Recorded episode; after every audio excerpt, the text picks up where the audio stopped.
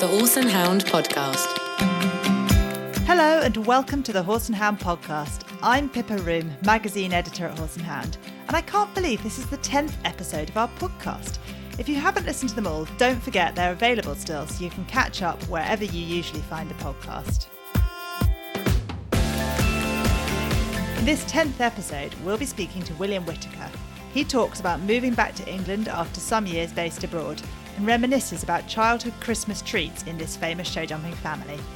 It was our family Christmas treat every year when we were kids to go to Olympia. As soon as we'd left the year before, I used to look forward to it the year after. We'll also be joined by our news team to give us the latest update on shows and COVID, plus discussions about horse welfare and how we keep our equine friends happy. Finally, vet Ricky Farr from Farr and Percy Equine talks us through problems associated with working your horse on hard ground, which is definitely timely with temperatures forecast to move into the 30s on Friday this week. Consider the biomechanics that is going on. Massive amounts of concussion trotting on concrete, and that will have repercussions at some point. So, shorten your reins and let's get going.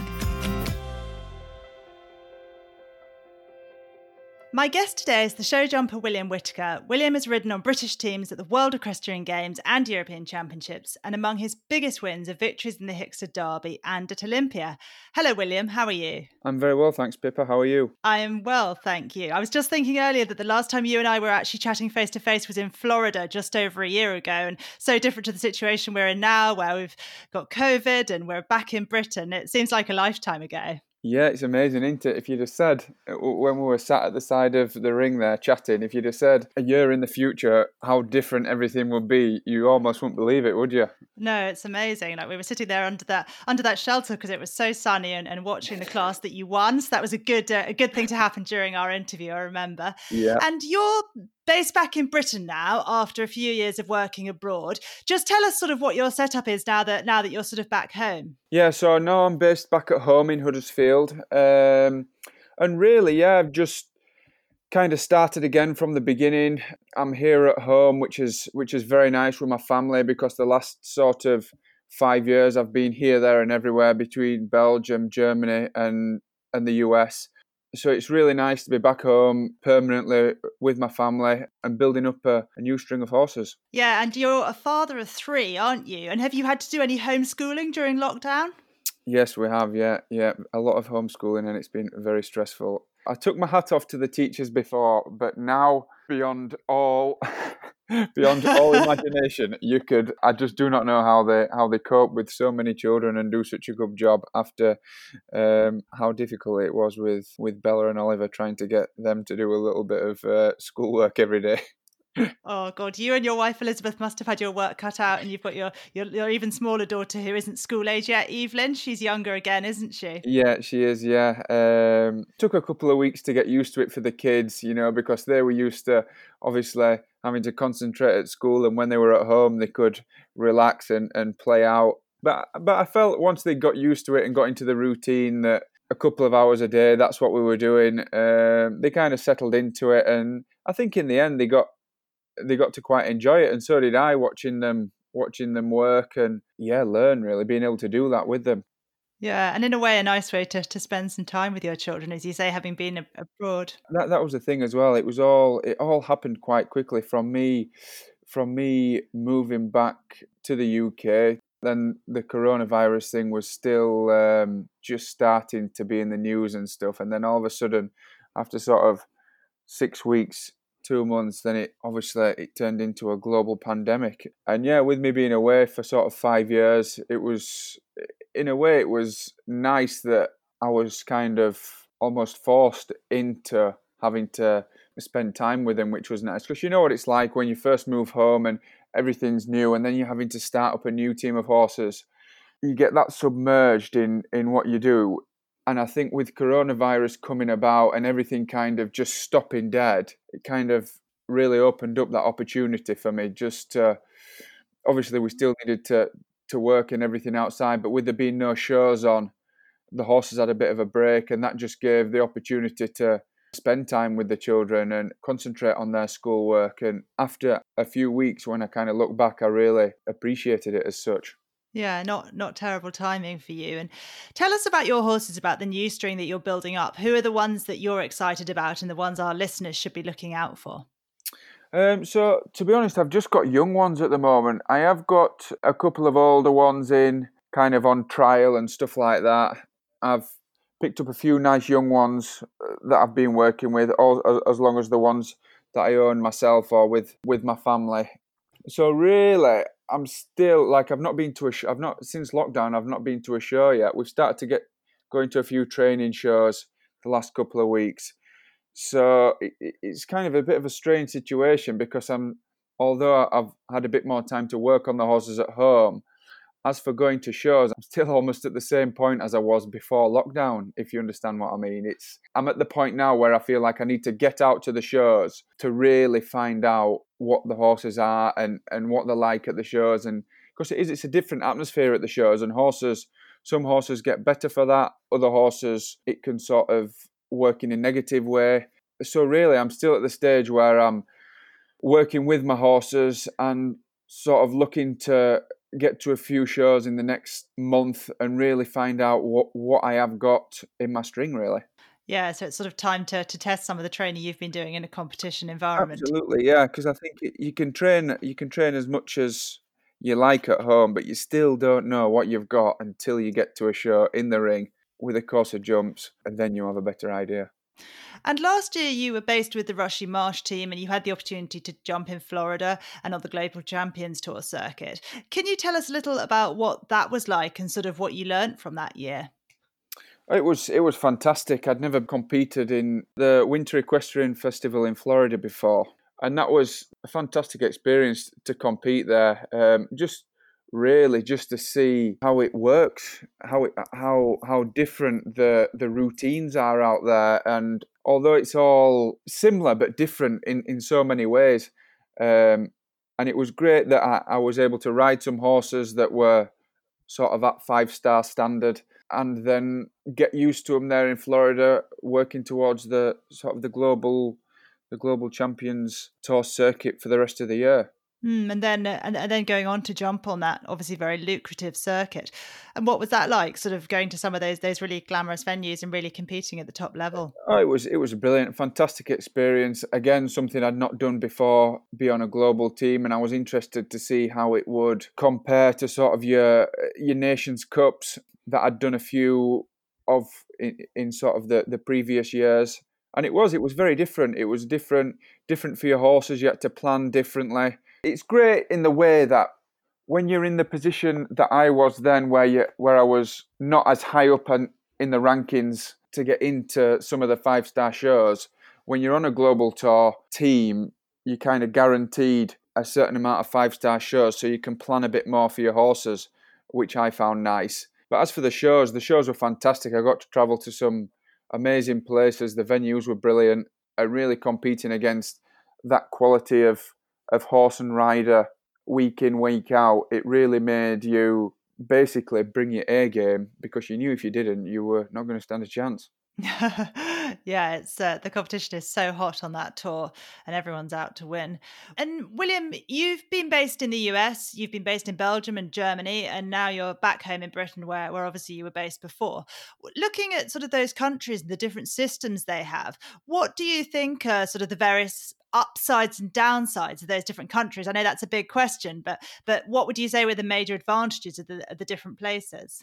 Well, I've always like from a from a living point of view, like England is home for me. Um, it's where I've always wanted to be. But the reason I moved to Belgium in the beginning was I was just trying to trying to broaden my horizons a bit. I was trying to get a few more owners and a few better horses in my string if I could, and really just try something a little bit different from what I was doing at the time to to basically see if I could improve. And I always like to think whatever I'm doing, as long as I'm improving, even if it's only a tiny little bit every day or every week, I don't mind that. But as long as you feel like you're improving and everything's heading in the right direction, then then that's what I want. And at the time, I kind of thought to myself, sort of five years prior to moving to Belgium, I, I thought uh, for that timing and that period I was at in my career, I needed to do something a little bit different just to try and take that next step to try and get those sort of next class of horse and get to the bigger shows a little bit more consistently. And that's why I made the decision to do to do what I did. Um, to be honest from both living in America to Germany to Belgium to England I found that there was pluses and minuses from every place you were at really. Um, and I think at the end of the day it all boils down to if you have good people around you and good horses you can make it happen from wherever really yeah, and just talking of some of those good horses that you've had, it was when you were in Belgium that you had the opportunity to partner up with Utamaro d'Ecaussines, and and you had that great win in the World Cup um, qualifier at Olympia with him, which I know you said was such a career highlight for you at the time. Just diving back to that, what what made that win at Olympia with with that really great horse so special? I think it was there were so many factors around the class. Like for one, from a personal point of view, it was it was our family Christmas treat every year when we were kids to go to Olympia and watch John and Michael jump, you know. And I used to look forward to that. As soon as we'd left the year before, I used to look forward to it the year after to be down at Olympia with all my, you know, all my cousins would be there and, and we'd be down for the week watching all the classes and then most importantly the World Cup. And, and that's what we did for years. And I remember I used to go to Olympia, then I'd come home and I'd be practicing on my ponies, trying to do jump off turns like like John and Michael I just watched John and Michael do all week, and and that's kind of how I grew up, and and it's one of the biggest classes in in the UK. You know, we have the King George at Hickstead, and and there are other important classes, but I think like the World Cup at Olympia as an indoor event is is probably the biggest class of the year in Britain. From a young age, it always seemed like a very prestigious class. Um, at that point, I had already made the decision to to move from Belgium to America slash Germany to ride the Rushy Marsh horses. So that decision at that point had already been made, and that was inevitably my last show with Utamaro and the horses of Ludwig and Yasmin Creel. So when you look back, it didn't really play on my mind so much at the time, but when you look back and and that was the last class that I rode him in, it was um, pretty good, really yeah, not not a bad way to finish your partnership. And he's such a special horse who also gave you a, a taste of the championships as well. Absolutely, yeah. He's been a, a, fantastic horse in my career, and I really enjoyed my time working with Ludwig and Yasmin Creel in Belgium. We had a fantastic couple of years there together, um, and you know it was a it was a really difficult decision to basically leave to leave them and and to and to take up the position at Rushy Marsh with those horses. And it was one that took a lot of thought. And really, I just felt like after that, although we'd achieved so many great things together as a team, uh, we'd obviously been to Tryon to the World Championships and we'd been to Gothenburg to the Europeans and had some great results at five star shows and jumped on Nations Cups the win at Olympia, we all had something almost life changing to take away from those couple of years that we had spent together. And it was kind of, you'd given them something back, you know, from whatever happened from that point on. You could always say from those couple of years, we won the World Cup at Olympia. Yeah, it's a nice thing to be able to say. And talking of those classes that everyone wants to win, you have been a Hickstead Derby winner as well in 2016. And and you won that class on Glenavadra Brilliant, who was sadly put down in May this year. And he was a pretty special horse for your whole family, wasn't he? Yeah, it was. Yeah, it was. It was really sad, you know, when he when he had to be put down. Um, he's been part of the family for ten years now, and it really has been a fact. It, it really was a family horse me and my two brothers, George and James, has had all rode him and had success on him. And he was that sort of larger than life character in the stable, one that um, you know really had a, had a presence, and all the staff and everyone here looked out for him. And he did. He gave he gave me and Jim massive career victories. Me the Hickstead Derby and, and Jim the the Queen's Cup. And just for those t- those two things alone, never mind everything else he did for us, you know, we'll be forever grateful for that horse. Yeah, great, great horse for, for your family. And as you say, those couple of big wins for you and your brother. Finally, William, I don't know if a lot of people know this about you, but you rode at the Australian Youth Olympic Festival, didn't you, about 10 years ago, and you won a team bronze medal there. And that's a competition that happens on borrowed horses. Yeah. I feel like the Youth Olympics is something we don't talk a lot about in equestrianism, but uh, just with the, you know, we're missing the Olympics this year. So I'm going for any opportunity to talk about the Olympics. What was that experience like of Youth Olympics, borrowed horse? Tell us a little about that. Oh, it was it was a really fantastic experience um, to go there to Sydney, and I was surprised actually when I went how much had gone into the organisation of the Youth Olympics. Because I I was lucky enough to go to Beijing as well to watch the Olympics there, and I went to London as well. But more so Beijing because, like London, I just went to the equestrian venue, but Beijing thanks to the world class program, we were taken out there to sort of get that Olympic feel, if you like. And there were so many similarities between the Youth Olympics and and the real Olympics. It really did give you that Olympic experience. Obviously, it's a little bit different with our sport because there's obviously horses involved. The horses yeah, were borrowed, and the jumps were not as big as what you would obviously usually jump at an Olympics. But on a whole, the the experience, the Olympic experience you got, I felt was very, very similar to the real thing. Yeah, that's really interesting. And can you remember much about the horse you rode? Yeah, I remember him well. Yeah, he was called the Pacifier, and uh, it was it was an ex racehorse. And I remember, uh, and I remember the day we had, we got there obviously a few days before the event, and we had to go up this one day to meet our horses. So I went up over to the guy, and um, the guy was uh, he said, uh, "Good day, mate," and I was like, "Hi, are you all right?" He was like, "Yeah." Uh, he's called the Pacifier, and uh, he is an ex racehorse, and he's been broken uh, three months. broken into show jumping three months. I was like, serious, three months? And he was like, yeah, but he'll be absolutely fine, like that.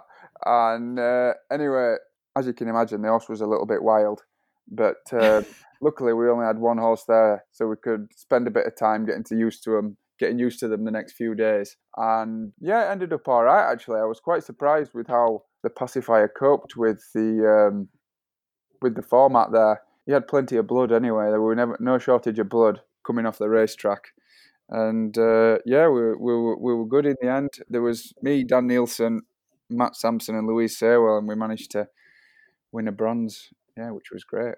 I could just imagine your face when you said they said he'd only been broken in for show Honestly, jumping yeah. for three I was months. Like, I was like, seriously. I was waiting for him to laugh, and then you know I say, "Oh no, he's, he's done a bit," and he was like, "No, mate, nope, that's him." Better give me a leg up then. I'm enjoying your Australian accent as well. That's a, a good, uh, good story. Not, not Excellent. Oh well, thank you very much for joining us on the podcast, William. It's great to have a chance to to chat to you and uh, talk about some of those old memories and uh, and the future. And good luck with getting those horses out to some shows soon. Yeah, thank you very much.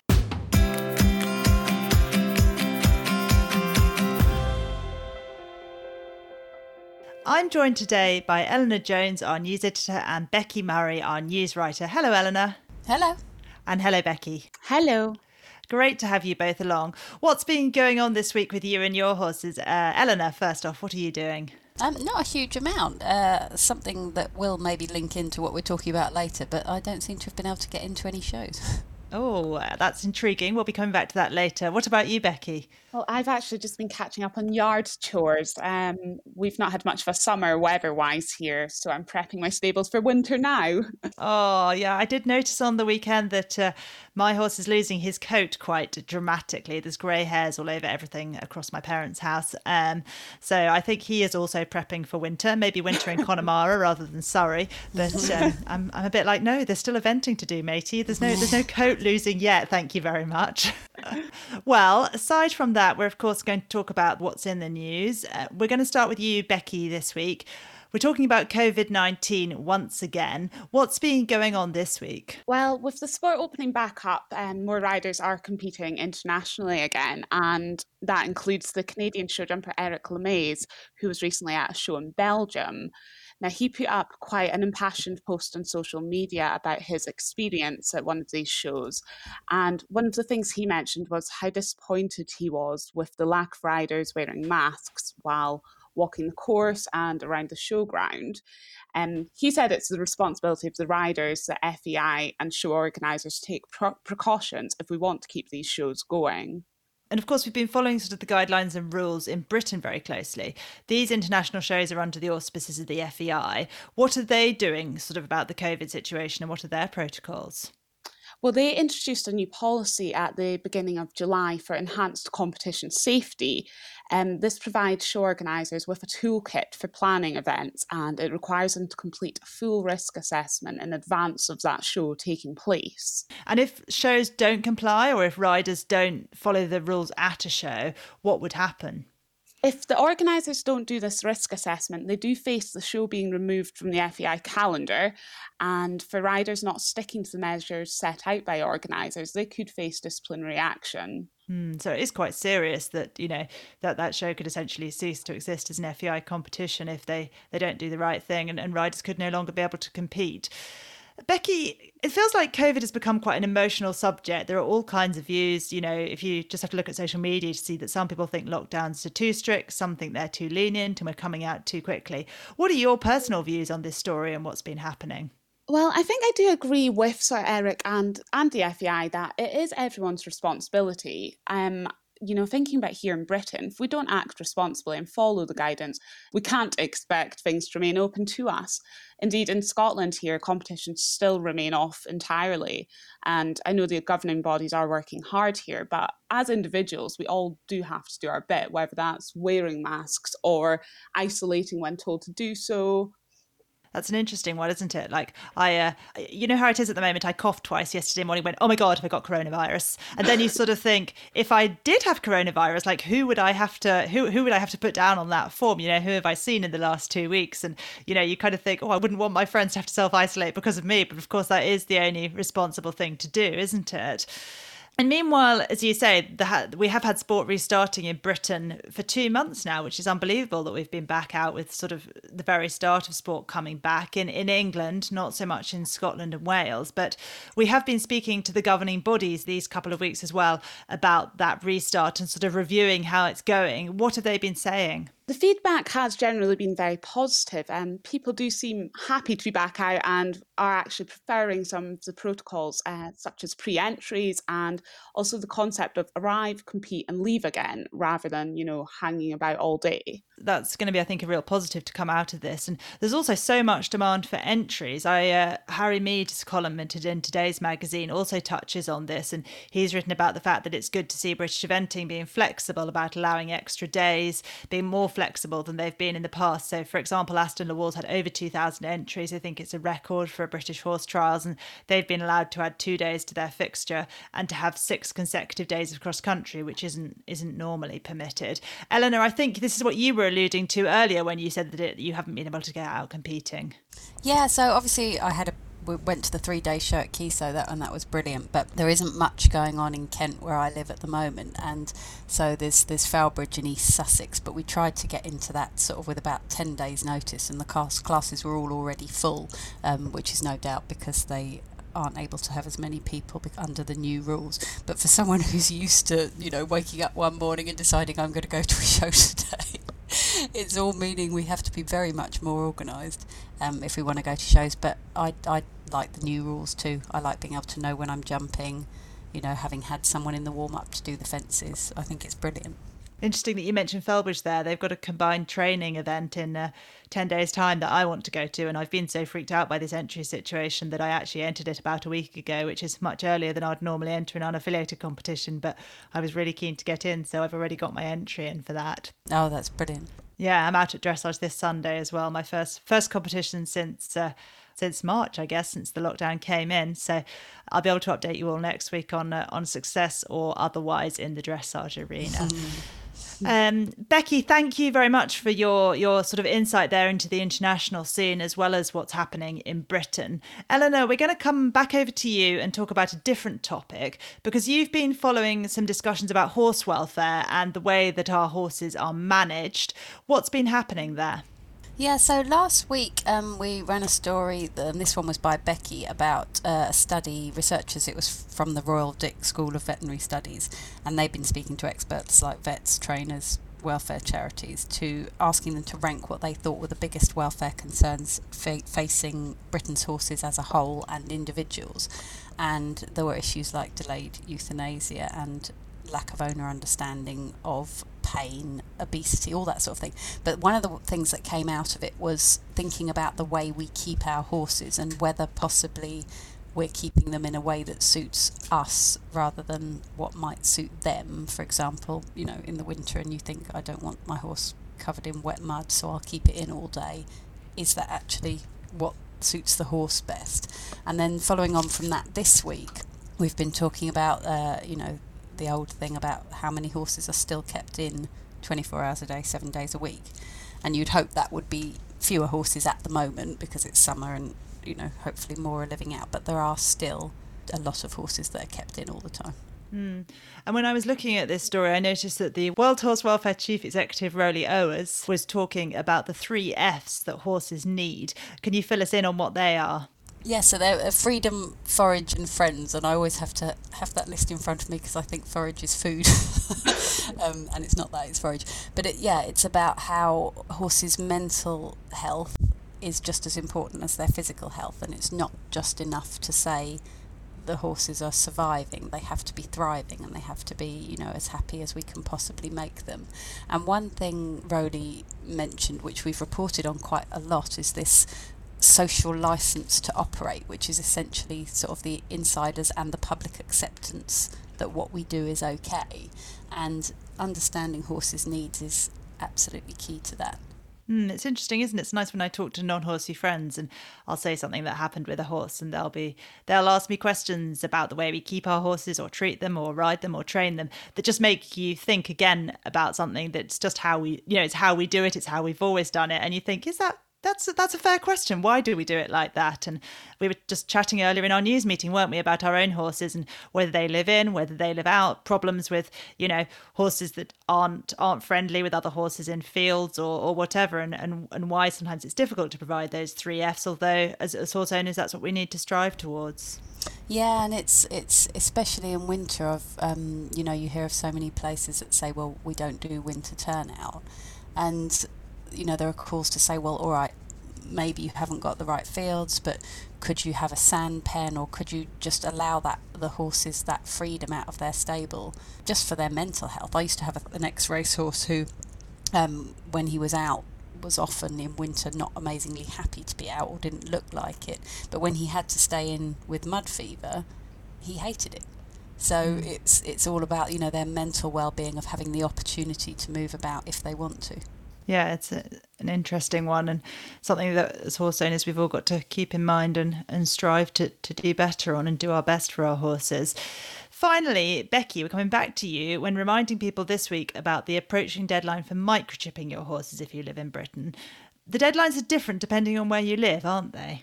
That's right. Um, England, the deadline's 1st of October this year. Wales is 12th of February next year. And here in Scotland, the deadline's 28th of March next year. Okay, and we all need to make sure our horses are microchipped by then. What if you have an imported horse or you are importing a horse? How is this relevant to them? So, if you've imported a horse from an EU country, you must send your passport to a UK passport issuing organisation in order for the details to be recorded on the central equine database. So, for example, if you buy a horse from Ireland and it has a green Irish passport, you need to be sending that passport off. Okay. And can you just give us a quick sort of feel for why horses should be microchipped, sort of aside from the fact that it's the law, but why is it a good thing if, you know, everyone knows who a horse belongs to and, and how many horses there are out there? It's good for traceability, um, even things like disease outbreak, being able to contact horse owners, and of course, if horses are lost or stolen. I think it's all just good for welfare, is what charities have been saying, and hopefully it can help sort of reduce some of these problems we're seeing. Great. Thank you, Becky, for reminding us about those deadlines. Make sure you've got your microchipping appointment in the diary if your horse isn't already chipped. And that's all we've got time for on news today. So thank you both very much. Goodbye, Becky and Eleanor. Bye. Thanks. See ya. So now we go over to Ricky Farr from Farr and Percy Equine with the week's veterinary advice. So it's been a lovely summer so far, um, but the ground has gone incredibly hard. What does that mean for your horse? I can imagine quite a few out of there have seen lameness starting to become more apparent, particularly after our, our current restrictions that we've had. Everyone's come out, started exercising a lot more, um, and we are definitely seeing more lameness as a result. But th- this hard ground out here, um, it's all to do with biomechanics. It's all to do with biomechanics and conformation. Hard ground is going to exacerbate all sorts of conditions out there. Um, no one in their right mind, if they had shin splints, would go running on the roads. And you know it's going to hurt. I think our horses are incredibly good and patient with us, uh, and they will go and exercise, and we will trot them up on roads and do all sorts of things like that. Um, consider the biomechanics that is going on. Massive amounts of concussion trotting on concrete. Uh, if your horse has certain deviations in conformation, so its hoof pastern axis isn't ideal, if it's base narrow or base wide, if it dishes or plaits, all of these things will mean that excessive concussion and load will come onto various parts of the joints, and that will have repercussions at some point. So there are lots of things that happen within horses' feet speak to your farrier. Your farrier will probably be the first one to admit that if you try to pare the bottom of a horse's foot in the middle of the summer compared to the winter, you need a very sharp hoof knife. Trying to cut into that frog and get a clean frog and cut down on the base of the sole to make sure it's nice and clean before it's pared out and all shod is really difficult and you'll blunt knives really quickly. The feet dry out in the summertime. Now, as the foot hits the ground, the hoof capsule is designed to expand and contract very slightly, and particularly at the heels. In the dry weather, it doesn't do that as much. So, when you don't have this expansion and contraction, you're going to end up with more concussion going up the limb, and that will again have repercussions on the rest of the joints. So, then you say, okay, uh, what conditions are you going to see during during the summer months and the harder ground? Well, you're going to see exacerbation of uh, degenerative joint disease, so arthritis, definitely a lot of these cases you tend to find they actually improve with exercise. You give them a little bit of trotting. Um, they're really stiff when they first come out, but they get better after five or ten minutes. And those ones I don't worry about unless they persist. Um, bruising rock hard ground. These horses tread on all sorts of things and they can get bruising. So people then put pads and all sorts on them. And again, there can be a degree of this in the really wet weather, but even in the hard weather, you, you end up with a flint and everything that's been stuck out of the mud. In the mud, it, normally it'd sink and move out the way if it was soft ground, but in the hard ground, it doesn't and they can tread on it. So putting pads, the thing is with pads, although they're very good to uh, avoid getting penetrations to the bottom of the sole, they affect the hemodynamics of the foot. The idea is when the foot hits the ground, the, the weight is displaced onto the bars, the wall, and the frog. The frog displaces, it pushes the digital cushion underneath it, which forces blood back up the limb. And you get this constant refreshed blood supply within the foot. Well, as soon as you put a pad on, you kind of remove that straight away. So you affect the hemodynamics of the foot. So although you're going to get bruising uh, again in the in the hard weather, the, it's trying to find that happy medium between the two. Um, splints. Uh, if you've had horses long enough, you'll always spot a splint or always recognise a splint. So normally a, a, a, cold, hard lump on the inside aspect of the of the cannon bone on the front or the back, inside or outside, right next to the splint bone. What is it? Well, there's a tiny little ligament that sits between the splint bone and the cannon bone called the interosseous ligament. Normally, when you get jarring or concussion or movement of that ligament, um, you can get additional bony proliferation around there. In addition, you can have any shocks to the periosteum or the lining of the bone, which will also result in bony proliferation. And then you get a splint forming. Splints are really um, uh, really painful when they're first around. Um, you you stick your thumb in it, and genuinely that horse will let you know that it's painful. The downside to some of them is they do impinge on soft tissue structures as they get bigger. So, again, splints are as a result of excessive concussion or trauma to the interosseous ligament or the periosteum of the bone. So, avoiding concussion. What would I say uh, about avoiding it all? Well, just don't trot up and down on hard roads. If, if it is hard, find alternative ways to keep your horse fit. utilize a school. If you don't have a school, utilize hill work to improve performance, improve improve fitness. Pick your ground carefully as well. When it's really hard and undulating or ad- adverse cambers on them, that's not going to do any good for the stability of that hoof. You're going to get a lot of torsional forces on it. So yeah, pick your ground sensibly. Um, don't trot or canter on hard ground. Thank you, Ricky. Next week, Ricky will be talking about what to expect when you have a horse put down. It's something none of us want to think about, but planning for this distressing time can make it easier when it comes. We'll also be joined by Laura Collett to tell us about Mr. Bass's comeback to competition after injury and the horses who made her career. If you're enjoying the Horse and Hound podcast, remember to subscribe or follow in your app, and please do rate, review, and share the podcast. It helps spread the word. That's it from me for this episode. We'll be back next week. Goodbye.